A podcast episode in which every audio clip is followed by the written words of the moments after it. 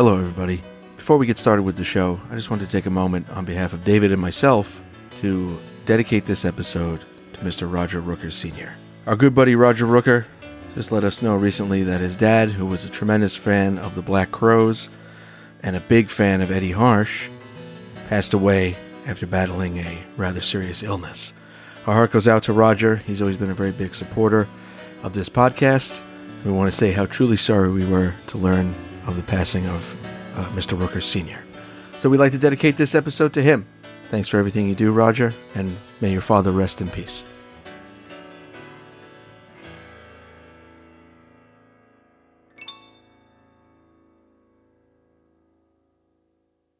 Hi, this is Lala Sloatman, and you're listening to the State of Amorica podcast. Welcome to the world's premier Black Crowes podcast, State of Amorica.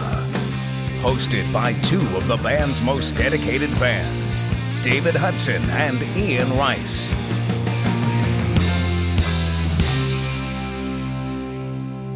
And now, let's get the show on the road.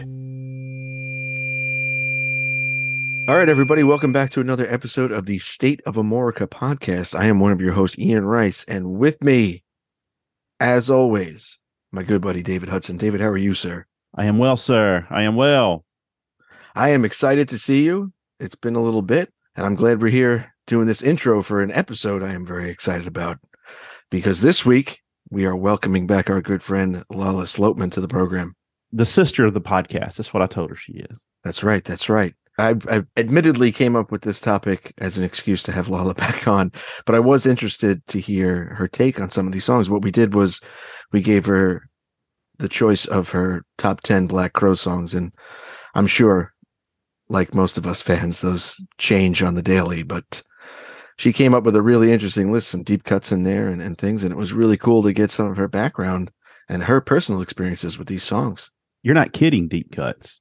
Yeah, the first right out of the gate, she's a deep cut. Right out of the gate, we're firing on all cylinders. Yeah, she um I, I have you and I both have become like legit friends with her. Mhm. And she is a just a super sweet, nice person. And uh, I've really enjoyed getting to know her.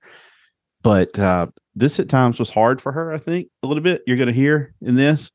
And she but she's very open and and doesn't you know hide her feelings or anything but it's positive it's a positive it's a positive time it's not uh she isn't putting anybody down or anything like that No, no, and and you're absolutely right. I mean, uh, Lala's just one of those people that you- just want to be around and, and talk to because she's just very genuine, and it's, it's very nice to have become friends with her. And uh, you know, I'm very grateful for that. So you know, we had a lot of fun doing this, and I think everybody's going to enjoy listening. At least I hope everybody's going to enjoy listening. hey before we get on to the interview and everything we need to welcome our newest patron alec vasquez i want Yes. to thank him for jumping on board with us we had a uh, a really good month in january with patreon we had a let's see we had a nice zoom hang several good bonus episodes several good patreon radios lots of giveaways so if you want to join us on that just go to patreon.com and type in state of Amorica. i promise you you're going to get your $10 worth Yeah, absolutely. I mean, we've been having a great old time on the Patreon, and and February is going to be just as great. I, I know individually we've got stuff planned, collectively we got stuff planned, and also I want to thank people for really turning out and supporting the first episode of the State of Amorica album club. Got a really good uh, response, a lot of good feedback on that, and the next episode coming out will cover Blackberry Smokes Whippoorwill. But uh, really glad so many people enjoyed it. Yeah, I am too. I think it's a fun thing. We'll do um I don't know, six or seven a year. I think the one after Blackberry Smoke is going to be Rainbow Rising, and then we're going to do Pink Floyd's Wish You Were Here. So we um in in addition to Patreon, we got some stuff coming our way here in the next couple of months. We're it's a lot of stuff. We're going to be giving a lot of it away uh, to people that are on Patreon. We don't want to forget about you guys because you guys are the ones that made the podcast successful.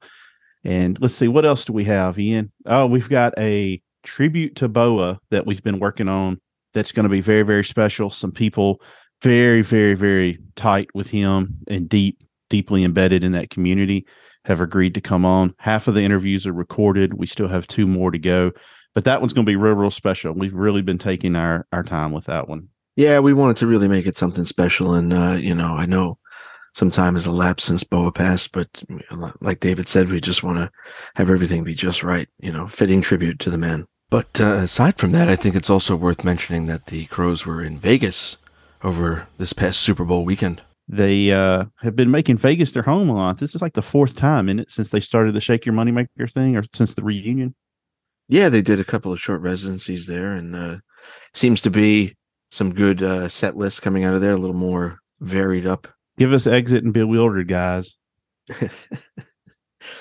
One they do. They do. It seems like all the dates that I've seen so far are just festival dates for the summer, which I was kind of hoping for a proper tour. I hope that it's not just going to be festival dates.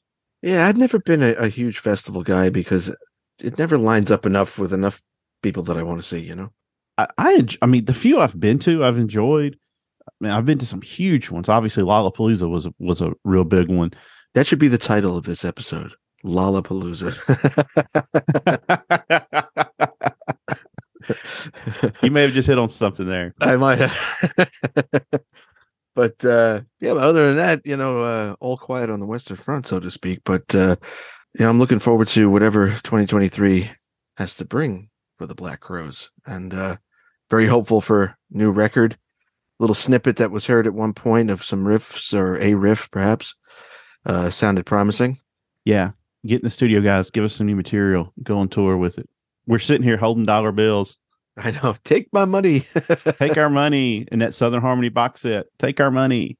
But uh, well, since we don't have new music to focus on, let's uh, take a trip back with Miss Lala Sloatman and discuss some of the classics in the Crowes catalog. What do you say? Sounds good. Here's Lala.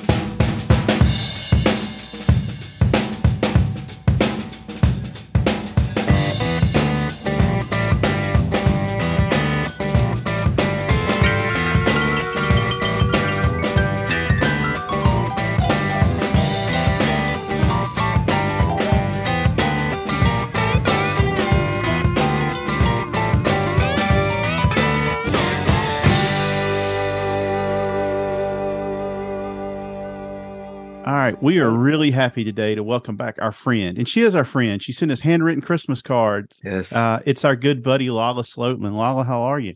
Hi, you guys. How you doing? Thank you for having me back. We've been looking forward to this one. Ian came up with this idea about probably about three months ago, wasn't it, Ian? yeah, about that. Yeah. Yeah. So, uh, oh, it's your fault, Ian. I Yeah, can give you a big, a big old cup of shut the fuck up for giving me the hardest list I've ever had in my life. he needs two. He needs two or three. He needs two or three cups of that. Yeah. Yeah. Isn't yeah, right, I, Ian? I, it does. One one does not work. So. so um Ian's idea for this I thought was a, a really good one. Obviously, you were around during what most people consider the classic era of of the band and uh, you have a unique point of view and one of the favorite things about that interview we did with you was you describing a little bit about the writing process that Chris does and and Ian decided let's let her give us her top 10 Black Crow songs, and they don't have to be in any order or anything like that, and just get her thoughts on them because uh, uh, I think people are going to really want to hear this. it was uh, it was purely a selfish concern. I really just wanted to know what they were. So I love it. I took it very seriously and I I um I wanted to to like sort of span my uh, horizon of knowledge of the records because I I really am only familiar with what I I wh- when I met Chris I of course knew she talks to angels and hard to handle and I they were very popular and I hadn't but I hadn't I, I had to do a little bit of I think I talked to you guys about this. I had to to my friend gave me a videotape of like the some sort of spring break show where Mm. Chris did a version of Remedy that was just mind blowing. And um I I like had to sort of learn about the band because I didn't really it wasn't my thing. At that point I was huge into hip hop, uh, like De La Soul and Tribe Called Quest and this wasn't my genre even though I sort of at this point I can't you can't pinpoint a genre onto me. I just love any kind of music. I'm such a music's my favorite thing. It's the thing that that that motivates me, that that gets me into a mood or transforms a mood. Uh, I, I'm one of those people that gets goosebumps when I hear certain a certain melody, and so I love this. I took it very seriously. I wanted to to listen to records I hadn't listened to before, and that was a little a little um, trying because I don't know them. You know what I mean? I I haven't listened to By Your Side and Lions and anything really after that. Uh, I I only know the first five or six records. So I, I listened to th- some other songs, and of course I included "Tall," "Taller," the "Taller" Mm-hmm. sessions. Is that what Mhm. it's Mhm. referred to? Because that that record I definitely remember. It was a little bit dri- different when it had been finished. Um, it was different than what has been put out, and some songs have moved around too. Like "By Your Side," uh, some things have changed names. I think there was "Miracle to Me." Mhm. That one I feel like I remember. All right. So why don't we just start? You just give us your first one. And like I said, they're in no particular order. Okay. So Bewildered is one of my first ones.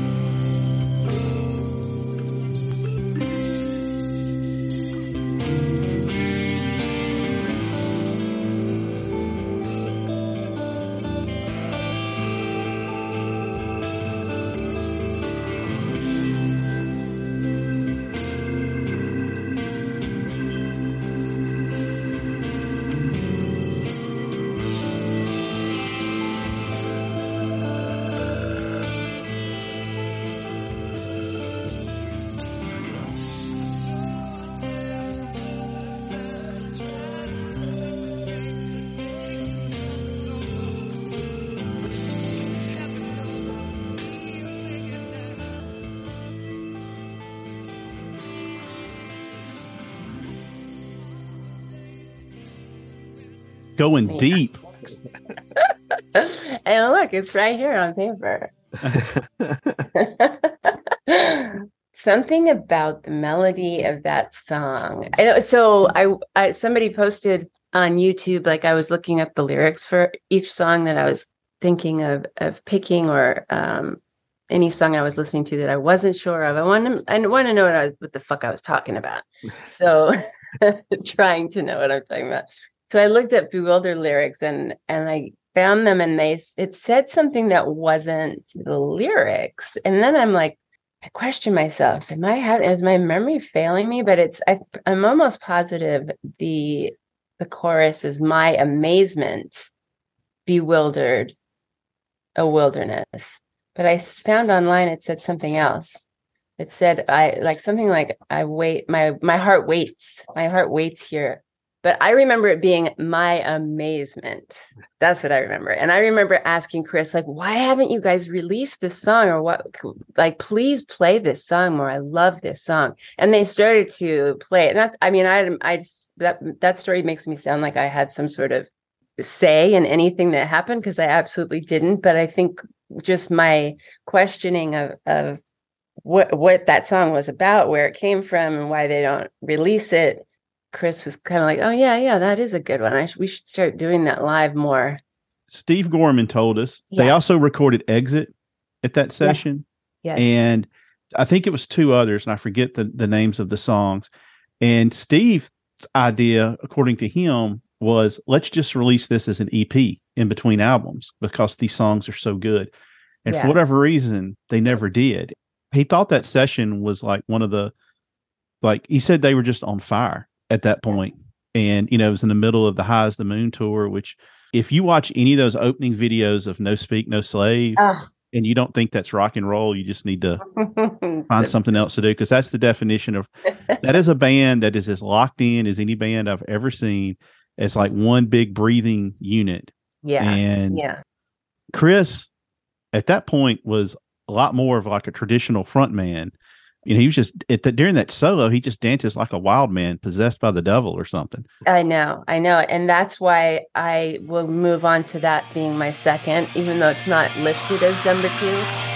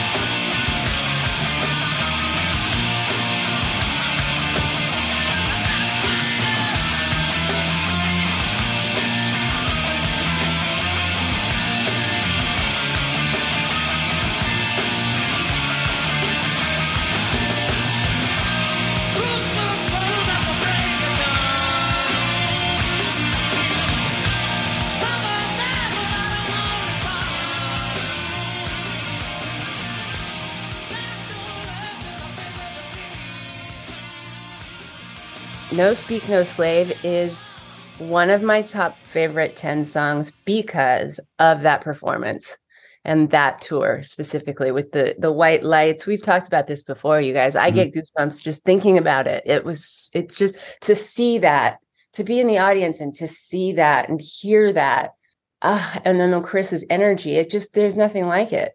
It's it's some of the most animated i've ever seen rich yeah. on stage. Right right, you know and and mark's over there mark and johnny just over there being the two coolest guys yeah. you know, on the, yeah. and then steve i don't know how you didn't have to replace his drums after that song every time because he i mean he is beating them so hard and he's yeah. wearing the suits you know he had the, the short hair and the pinstripe suits yes. That is that is one of my favorite songs. I like it i mean i love it on the album but i like it so much better live. They have that little bit of a longer lead in it's yeah. one of your favorites too, isn't it, Ian? Yeah, I mean, particularly that '92 version. You can't beat that. I mean, that's that's a band that's unparalleled at that time. Probably yeah. the best band of that year and of that whole time period. I am normally not a big fan of bands that play the same set list or like have the same opening song. They get a pass on that one because yeah, it's it's per- sure. I mean it's perfect. It is um, perfect. I, I, I have a friend that I went to pharmacy school with, and he knew I was a big Black Crowes fan. He said, I went to pharmacy school. Oh, sorry, mine was a little bit of a different one, huh? I don't think yours was accredited. um, anyway, he told me he went to to see the crowes and knew nothing about them, and he and he said he still at that point wasn't really a fan of them, but he still said it's the best concert he's ever seen in his life. so yeah. you, you when you and Chris started dating, Southern Harmony had been recorded at that point, right? Yeah, Southern Harmony. It was we started dating like um I wish I could give you guys a, a time that I have it in a journal somewhere and I'll get I'll get that information to you guys. But I you know what would would also would, would help is the itineraries, which I, I don't have access to right now. They're in, in a, a, bin. But remember I sent you guys pictures of all yeah, the itineraries? Yeah.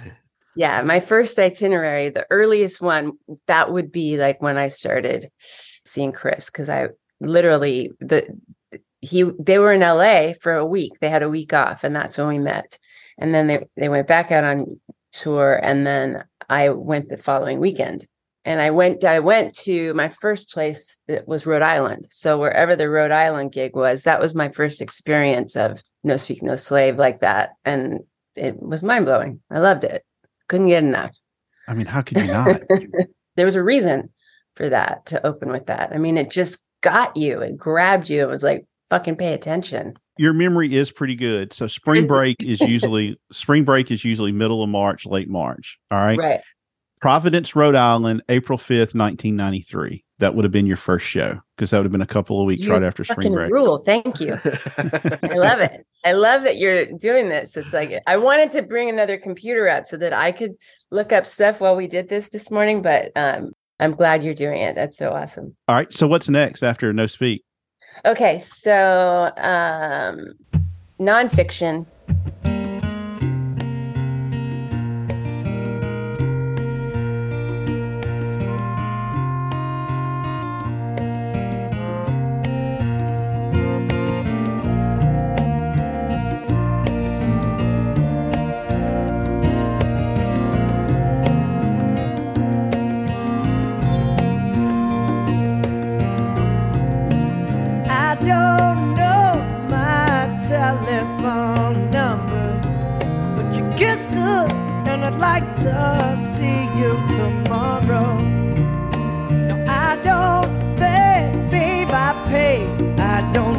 If we had a child, I'd like a son, not a daughter. No, she'd be just like. You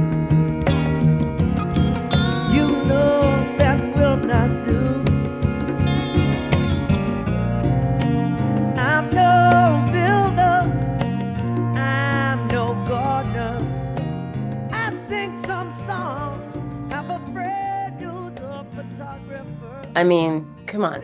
That song, the lyrics, the the that song gets me all the time. I love nonfiction so much. And what is that on um uh, Amorica?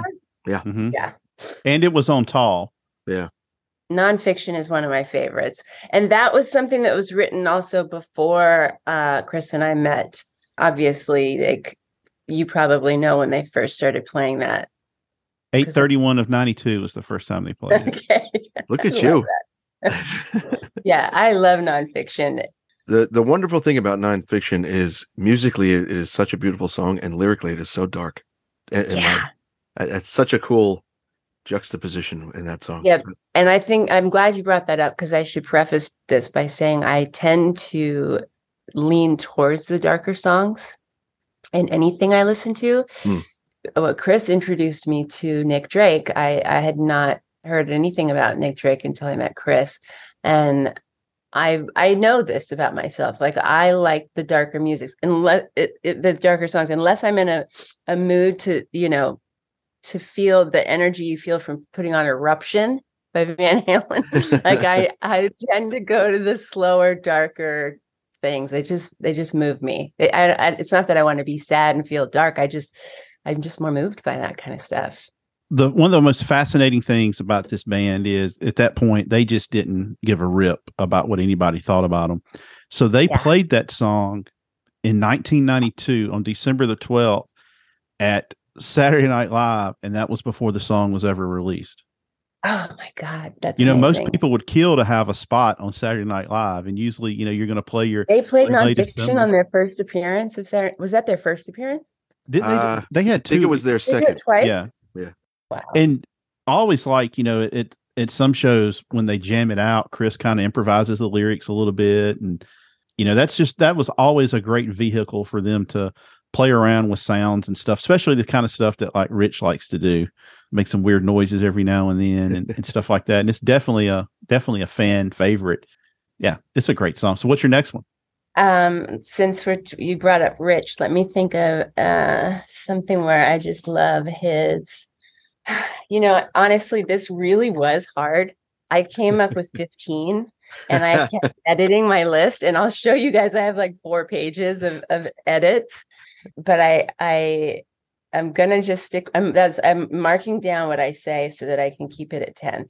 Um, so ho- however we get there, we get there. okay I put um specifically for Rich's harmonizing, I put smile.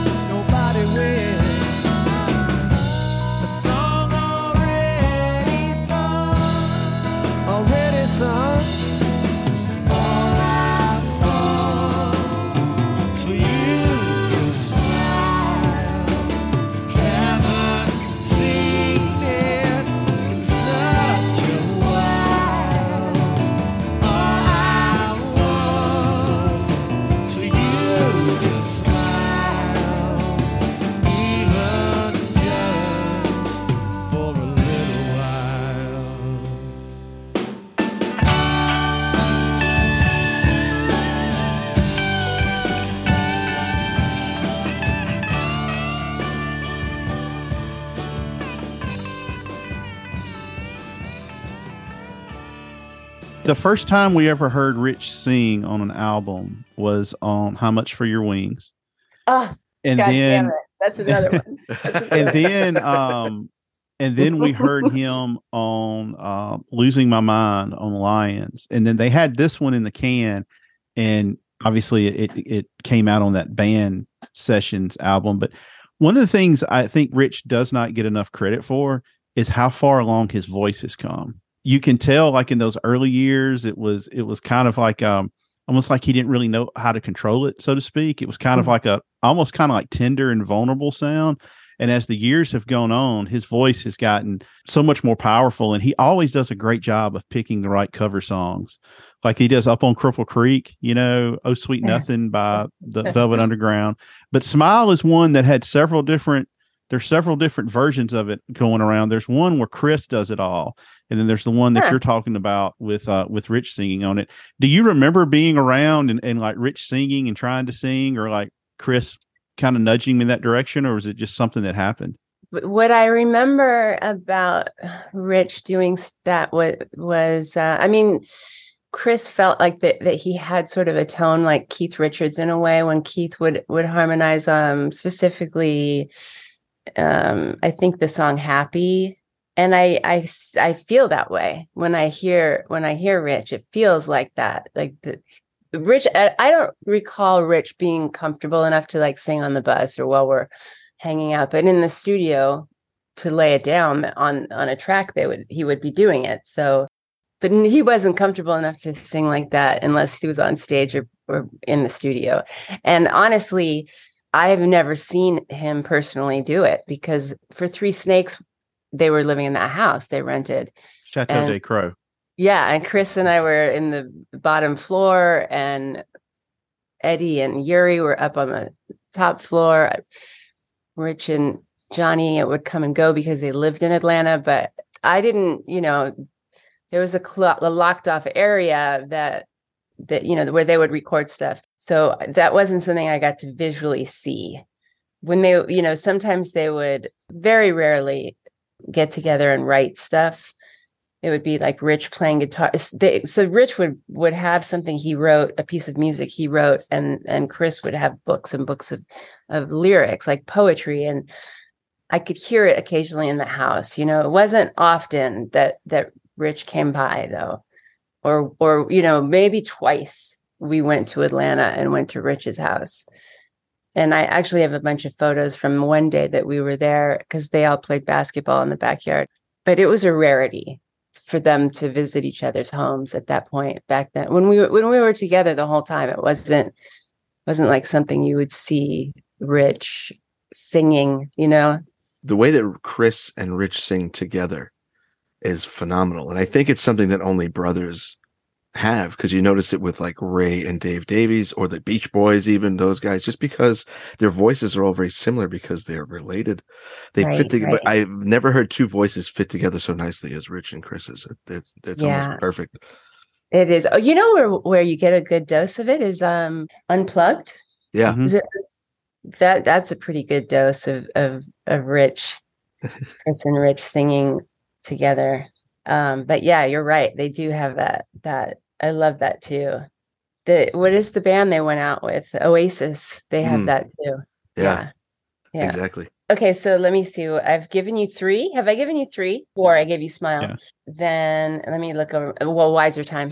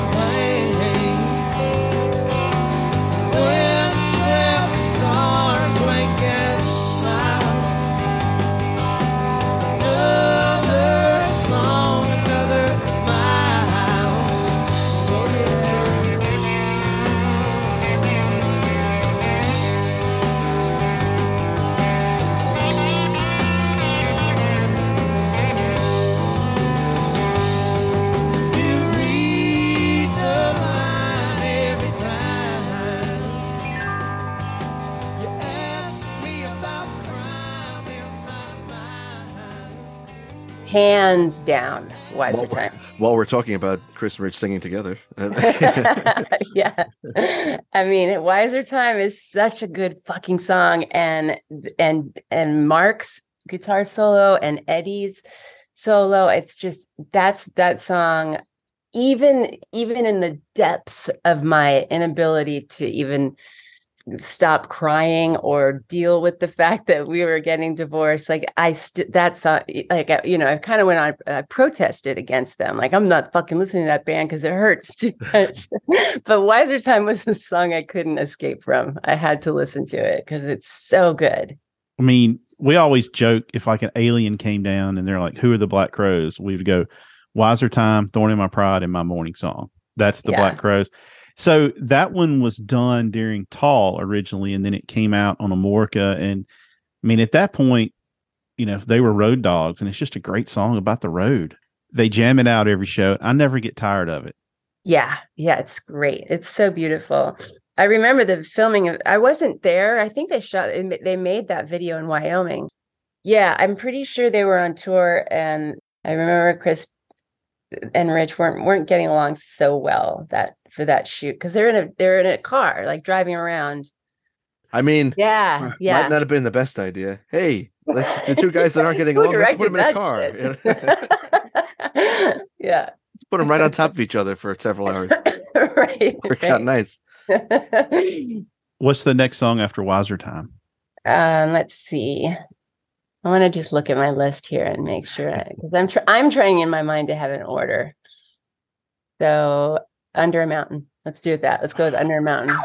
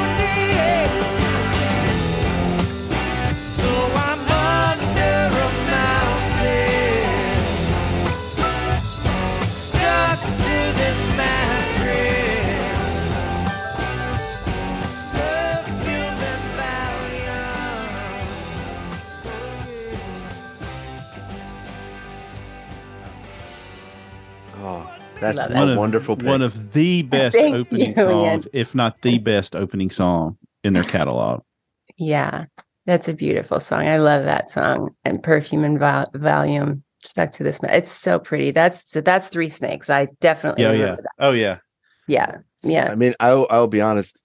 Three Snakes and One Charm is where I fell very deep into the Black Crowes, and Under a Mountain is the first time I ever felt a song based on its lyrics and its vibe. Ah. and what came across. I mean, that's that's such a that's such a fantastic song. It's so beautiful. That record's great. I mean, never, never. That was hard for me to. I wanted to pick from uh, each different record that I remembered um, them making while while Chris and I were together. But I also wanted to include records I wasn't familiar with. So my list is a little bit jaded.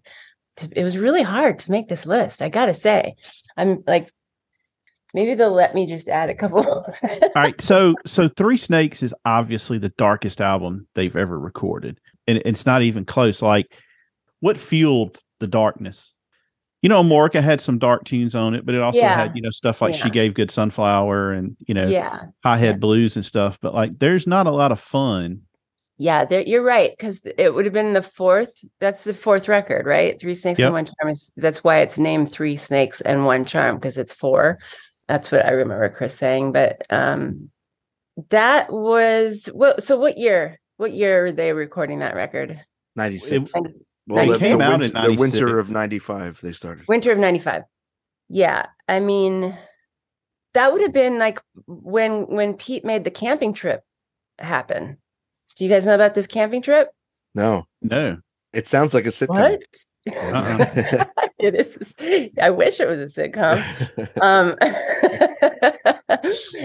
okay so so i sent i sent uh steve some images because i came across and steve was like what do you mean there was a camera on the camping trip I, chris borrowed my camera to you know take photographs of this heavy fucking camping trip to um yosemite Mhm. that that uh pete pete was like we've got to get everybody together. You've you, we, they all have to go and just fucking tough it out. And it was kind of like you know when you, you i went to a treatment center in in um colorado and they made us go on outward bound for a weekend where you solo camp and you rock climb and you kind of learn all these trust skills to fucking deal with personalities and that's what it reminds me of like nobody wanted to go. But yeah there's a fucking camping trip before that record to try and get to try and get everybody on the same page. I don't i i can't really all i know is that the vibe was between the, the issue was chris and rich. They were they weren't getting along and at that point in time they really couldn't really be in the same room together. They, they couldn't even really be on a on a conference call But that tension led to some amazing music. amazing songs amazing record I think that album, for the people that love it, is an album that people have a very personal connection with. Like Southern Harmony is my favorite album of theirs, but yeah Three Snakes is probably the most personal to me. You know, the songs on there are just so good. And it's, I don't know, I just feel like they took such a huge step forward with that. And it's a it's a special album. I mean, you you hate it from a personal standpoint. You obviously you don't want to see anybody have family conflict, but Yes, um, it seems to have created some good music. That record's so beautiful. And downstairs, so the ground level of that house, there was a, a master bedroom that Chris and I were staying on, on a mattress on the ground. And the bathroom had this had a bunch of tile in it. So Chris would sing in the in some of the songs in the bathroom because the the sound from the tile, uh, his voice in there was was so beautiful. All right, so you're talking about Under a Mountain being written around those three snakes period, and you're talking about sleeping on a mattress, and a mattress is in the lyrics. Is that is Yeah. that about is that about you and him? I I think it is. Um, I don't. Chris never never. There's only uh, uh, the songs that Chris like definitely said like that's about you would be. Sh- she gave good sunflower. I remember Pete saying like I'm so happy that you guys met because Chris is writing such a a happy song and that that felt like a huge compliment coming from Pete. And and uh, I rem- also another thing I remember is Rich and Emma when I wasn't doing so well, they sent me a, a bouquet of sunflowers when I was in a fucking treatment center. It's embarrassing, but um, they sent me a huge bouquet of sunflowers, and that was so sweet. I know I you know I don't know what songs other than that, like the, the other song that Chris was like, this is definitely about you. We broke up. We were together like maybe nine months, mo- almost a year. And we broke up for three months. Chris felt like I was doing too much cocaine, which is fucking laughable at this point. when I look back and I'm like, what? I was? Um, it's comical to me because you know i would say we i would never ever think that i was ahead of him if i i, I couldn't even say we were neck and neck in any sort of um, illegal drug use but apparently at that point in his mind he felt like i was i was winning that race and need i needed to get my shit together so that seems like uh, Jim Carrey telling Robin Williams he's a little too animated. You know. thank thank you Ian. All right, so what's I didn't know after how to put that lightly. what's I'm after Under a. Mountain? What's after Under a Mountain? okay. Um if it ever stops raining.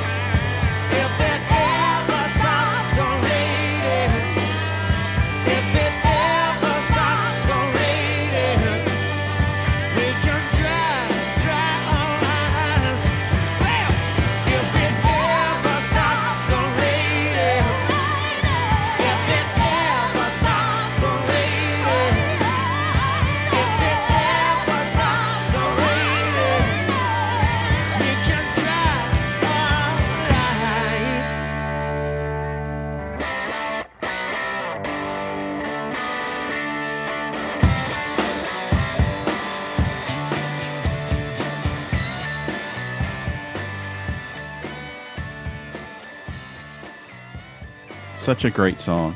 Such a beautiful song, right? It is. Now, so you obviously like that version better than by your side. Oh, so it's okay. Thank you. This is that it came out as by your side on the the by your side record, Mhm. right? Mhm. Okay, because I I my memory of it is is on the band, right? Mhm. It's called band. Okay, Mhm. yeah. I mean, that's another song that Chris was, you know, like this is for you, honey, kind of vibe. Um, I just it's so pretty to me. That's what I remember it. I remember it as if it ever stops raining. I, I I'm not familiar with it being called by your side. I like both versions. Obviously, the by your side version is a finished product, whereas Right. the one on band isn't completely finished. But whenever I think of that, I always think of them going on Conan O'Brien right after 9-11. And they played that just just Chris and Rich with Rich on a, a Telecaster. And it was just kind of a cathartic moment, I guess you could say. Wow. But yeah, that's that's a great song, and it's a one of the reasons I like that we have band specifically for that one is you get to see the evolution of the song because they they played with the lyrics a little bit in the chorus. You know, obviously it isn't uh, if it ever stops raining, but uh, I like both versions. But uh, I, I I, think need to investigate what's the what the difference is between the two versions. so. It's the core. The main difference is the chorus. Yeah, it's mostly Okay. the chorus. Yeah. okay. Um, and then like on the band version, Mark is playing some leads in the background over the melody, and obviously he's not on by your side. And Okay. the by your side version is a whole lot more polished. All right, what's after if it ever stops raining? How many did I give you guys by now? Let's see. I don't know. Been having so much fun. I lost count. I know. I I did too. I, I I'm st- I'm marking out. of. Let me just show you. I've got two books going. oh man. I don't know what number we're at, but I will say after that, I'm just going to go off this list, and it's sometimes salvation.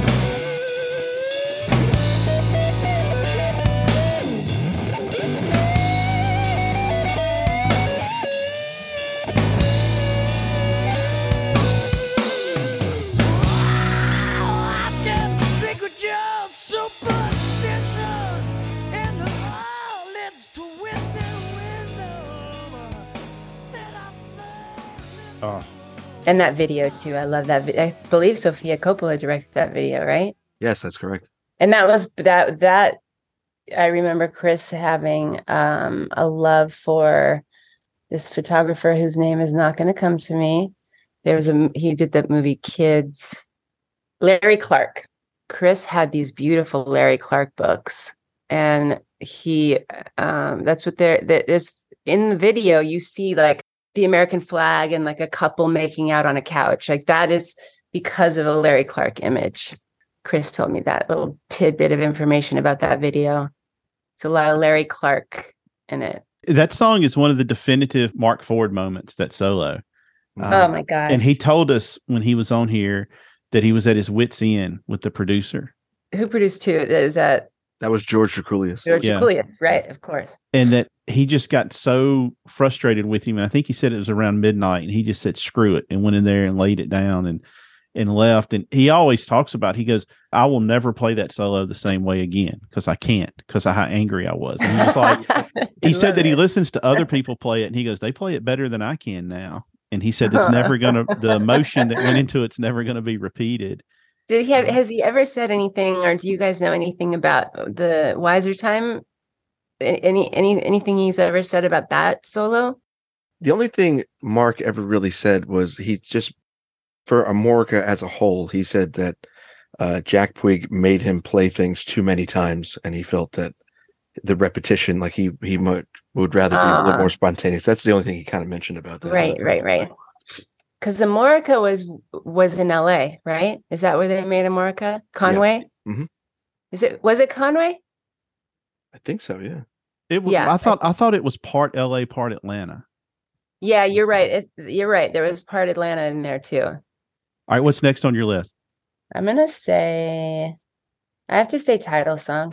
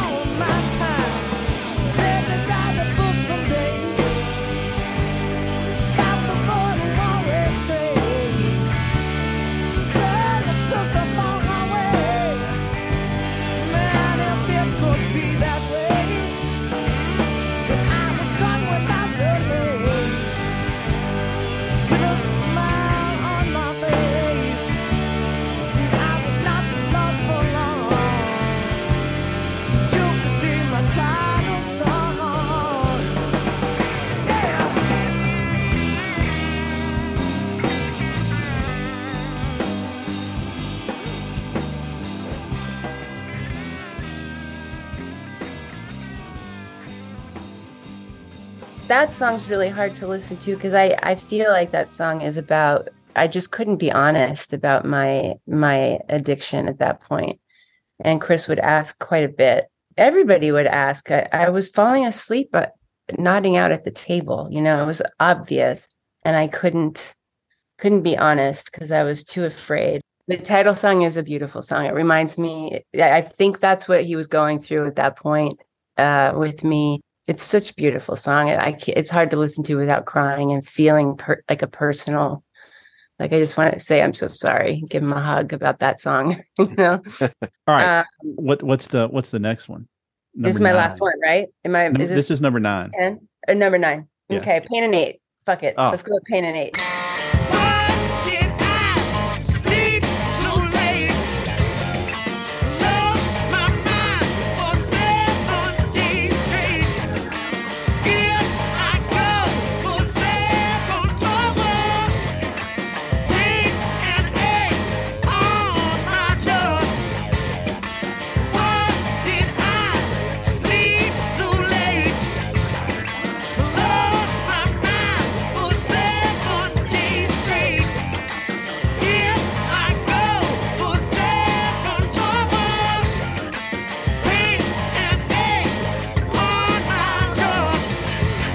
That's a good I love that. Do you like Oh. that one?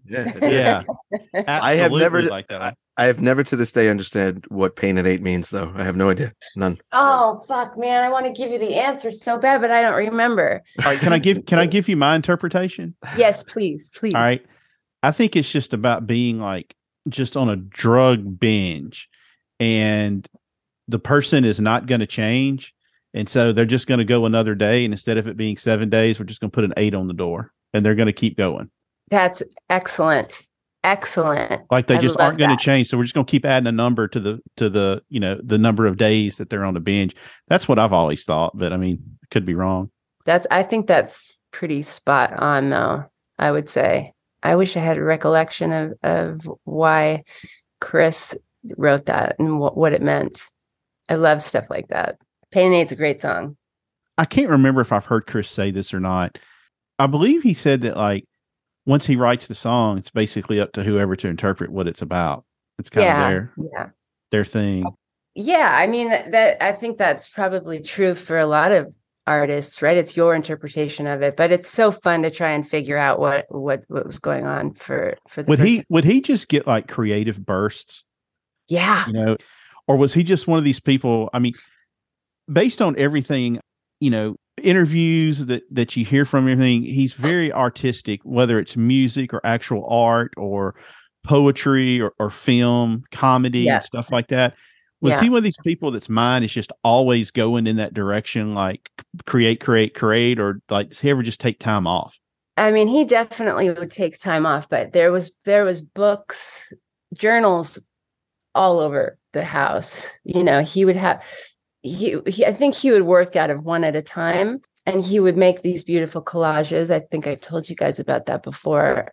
Our kitchen walls were like kind of a collage of, of art that he loved or funny pictures. And did I tell you guys about the Baskin Robbins giant pink spoon we had up in our No. kitchen? No, but please do. I think Chris paid went into to to Baskin Robbins and it had a there's a big like probably like a three foot long giant pink spoon Right. that's right part of their in store you know Chris paid the the the guy behind the counter two hundred dollars to take the spoon home, and it was in our kitchen on the wall. That's probably Hey. the, one of the greatest things I've ever heard. that that he, he could just be like he could be like it's an Andy Warhol piece. know? I mean, he just was.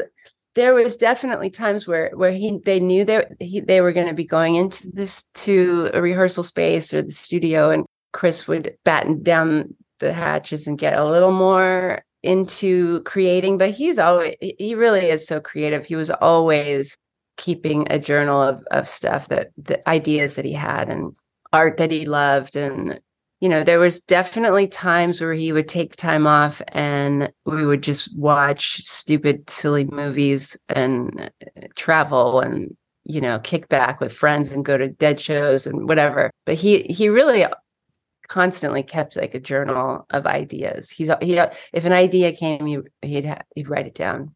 What's number ten? number 10 okay. Is it called my heart's killing me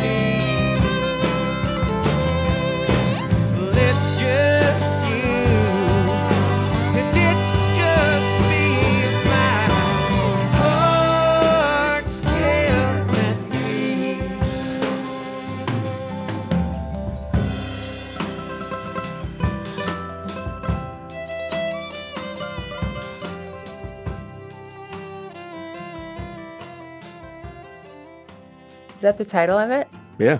Ugh, i thought maybe you guys were going to say no that that morphed into No, that one stayed that. yeah. That is Okay, off, that is okay. off those band sessions, and we talked about it a couple of weeks ago. I'm really shocked that song and Wyoming and Me that a country artist hasn't taken that and gone with it. It's showing that countryside, but Chris has this ability to you can just feel his pain or whoever's Mm. pain he's he's Mm. singing about. And the way he sings that on this, it just I don't think he's faking it. You know what I mean? Like I think it's real. Yeah.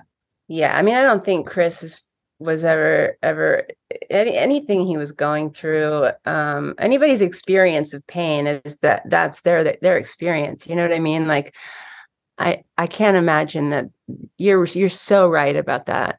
Oh, one sad bird, one sad fence. Wow. Right as you read Oh that lyric, God, it, was, wanna- it was in my mind. That was Right? That you really? Yeah, yeah, it was. right as you said it, it was in my. Ah, fuck! It's so it's it, it's it, yeah. He's that's a beautiful gift he has right there. Like the, the, to, to just one just one sentence. I'm I'm actually experiencing emotions. That's what's so fucking amazing. It's beautiful. It just opening your heart into a piece of music with the, the melody that. I mean, it's just beautiful. It's the way that he sings on the last verse. Will this crime ever go to trial? Mm, That I think his delivery on that's one of the most powerful deliveries that he that he's ever done. The great thing about music is sometimes it's cathartic to know that other people are feeling bad too. I know that sounds Yeah. like that sounds kind of like terrible. That's always helped me with music is hey, you know, what I'm going through right now, it sucks, but here's somebody that's been through something possibly a little bit worse and they're able to talk about it. And you can at least connect with I'm not the weirdo that feels like this. Yeah. when you're at a low point, part of that low point is you feel like nobody understands how you're feeling. So to hear something where you mm-hmm. feel that somebody does understand what you're feeling, it's actually a, a healing in a way. it is it's like such an isolating feeling to have dark thoughts like that about yourself and then to to put them out to to the world forever it does it it help that i that's why i tend to go towards the the darker mm-hmm. the darker songs with any any band but this band in particular is so personal to me and i'm s- literally feel so thankful that i got to be there for these records and and to participate and i i thank you guys for helping guide through this you're blowing you my can mind. you well that's all because of boa and that that Crowesbase website. Aw. All right so we're gonna play out with a song. Give us one that's a, that's that to you is a happier black crow song. Mm, I mean, I, I I'm gonna be completely me, me, me, and say she gave good sidebar. okay. Well lila first of all you know um you've become a friend of ours and uh we we value your your your friendship but more importantly that you agree to come on and know that we're not we're not trying to get on the front page of the national enquirer or anything like that you're always welcome to come on here Thank and, you uh, so much. and and talk with us and we'll just we'll just consider you like our sister Well, um, aw, thank you so much, you guys. I really appreciate it, and I I love that that I've gotten to know you guys a little bit, and I feel the support and love from both of you, and I I hope I can I hope that you feel it back.